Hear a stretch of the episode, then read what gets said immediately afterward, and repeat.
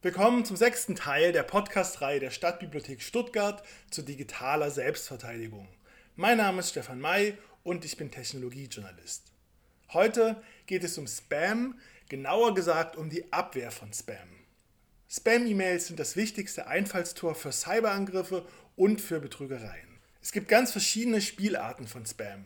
Es gibt den vergleichsweise harmlosen Betrugsspam, bei dem sollen sie auf eine Abzock-Dating-Seite gelockt werden oder man versucht ihnen gefälschte Potenzpillen, Abnehmmittel oder angeblich fantastische Finanzprodukte anzudrehen. Gefährlicher sind sogenannte Phishing-E-Mails. Die wollen sie dazu bringen, dass sie auf einer gefälschten Webseite ihre Zugangsdaten eingeben. Beispielsweise auf der angeblichen Webseite eines bekannten Bezahldienstes, sozialen Netzwerks oder Online-Marktplatzes. Allerdings stehen die Betrüger hinter der gefälschten Website und greifen ihre Zugangsdaten ab. Damit begehen sie dann Selbstbetrug oder sie verkaufen die Daten an andere Cyberkriminelle. Am gefährlichsten ist sogenannter Shard-Spam. Der versucht Software auf ihren Rechner zu schleusen. Und die macht dann ganz unterschiedliche Dinge auf ihrem Gerät. Sie verschlüsselt ihre Daten, sodass sie nicht mehr darauf zugreifen können. Sie sehen dann eine Benachrichtigung, dass die Daten nur dann wieder zugänglich gemacht werden, wenn sie Lösegeld in Bitcoins überweisen.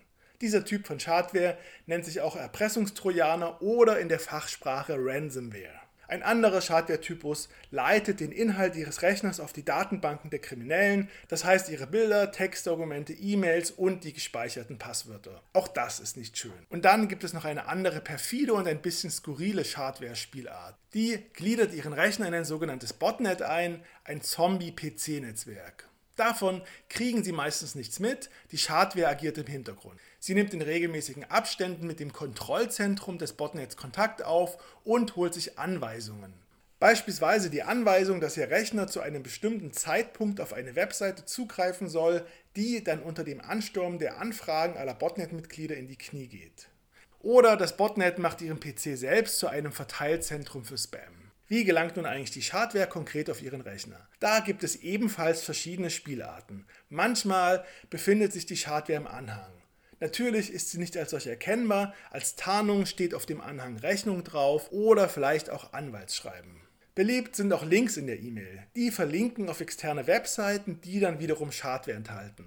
Wenn Sie auf den Link klicken und sich eine Webseite öffnet, infizieren Sie Ihren Rechner quasi im Vorbeigehen. Als Privatnutzerinnen und Nutzer werden Sie es vor allem mit Massenspam zu tun haben. Der wird an Millionen E-Mail-Adressen geschickt in der Hoffnung, dass möglichst viele der Spam-Mails ihr Ziel erreichen. Unternehmen, Behörden und prominente Einzelpersonen bekommen manchmal auch zielgerichteten Spam. Den Großteil des Spams filtern die E-Mail-Anbieter mit ihren Spam-Algorithmen heraus. Manchmal klassifizieren diese Algorithmen eine E-Mail auch zu Unrecht als Spam. Deswegen macht es Sinn, dass Sie regelmäßig in Ihren Spam-Ordner schauen. Sehr viel öfters kommt es jedoch vor, dass der Anti-Spam-Algorithmus mit seiner maschinellen Intelligenz Spam-E-Mails nicht erkennt. Sie landen ganz normal in Ihrem Posteingang, dann kommt es auf Ihre menschliche Intelligenz an. Es gibt Spam, der leicht zu erkennen ist, weil beispielsweise die jeweilige E-Mail hochgradig unseriös daherkommt. Sie ist miserabel auf Deutsch übersetzt, sie ist bunt und schreiend laut und sie enthält fragwürdige Angebote, etwa für das ultimative neue Abnehmmittel.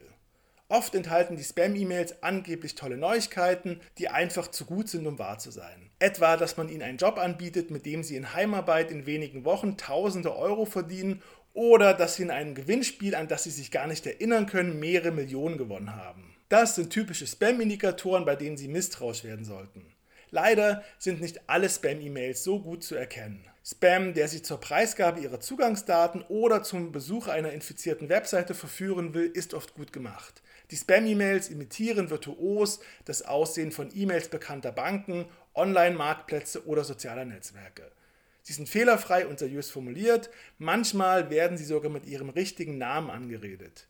Ihren Namen haben die Cyberkriminellen aus ihrer E-Mail-Adresse abgeleitet oder sie kennen ihn aus Hacks von Datenbanken. Beim Spam gibt es ein klassisches Hase- und Igel-Spiel. Die hochgerüsteten Anti-Spam-Abteilungen der E-Mail-Anbieter versuchen, die immer neuen Tricks der ebenfalls professionellen Spammer-Szene zu berücksichtigen. Sie schaffen es aber nie, jeglichen Spam zu erkennen. Deswegen bleibt eigentlich nur eins, seien Sie wachsam. E-Mails sind ein praktisches Kommunikationsmittel, sie sind aber auch das Lieblingseinfallstor für Cyberkriminelle. Denken Sie zweimal nach, wenn Sie eine E-Mail von einem Unbekannten bekommen und diese E-Mail einen Anhang oder einen Link enthält, auf den Sie unbedingt klicken sollen. PDF-Anhänge sind vergleichsweise sicher, vermutlich hochgradig gefährlich wird es, wenn Sie im Anhang eine Datei mit der Endung .exe sehen, dem Dateiformat für Software. Auch in komprimierten Anhängen mit der Endung .zip kann sich Schadware verbergen. Wenn eine E-Mail Sie auffordert, sich auf einer Webseite mit Ihren Zugangsdaten einzuloggen, etwa bei Amazon, PayPal, Facebook oder der Deutschen Bank, können Sie jegliche Täuschungsmanöver der Spammer leicht aushebeln. Sie klicken nicht auf den Link in der E-Mail, sondern Sie öffnen einfach Ihren Browser, rufen die jeweilige Webseite ganz normal auf und loggen sich direkt dort ein. Wenn Ihr Kopf oder Ihr Bauch Ihnen sagt, dass an einer E-Mail vielleicht irgendetwas nicht stimmt, wischen Sie das nicht einfach so beiseite. Es gibt Spam, der so gut gemacht und so gut auf die potenziellen Opfer zugeschnitten ist, dass er auch von Profis kaum erkannt wird. Aber gegen die meisten Spam-Attacken hilft einfach grundlegendes Wissen, wie Spam funktioniert, ein klarer Kopf und das berühmte Bauchgefühl. Das war Teil 6 des Podcasts zu digitaler Selbstverteidigung. Hören Sie auch beim nächsten Mal wieder rein. Ich würde mich freuen.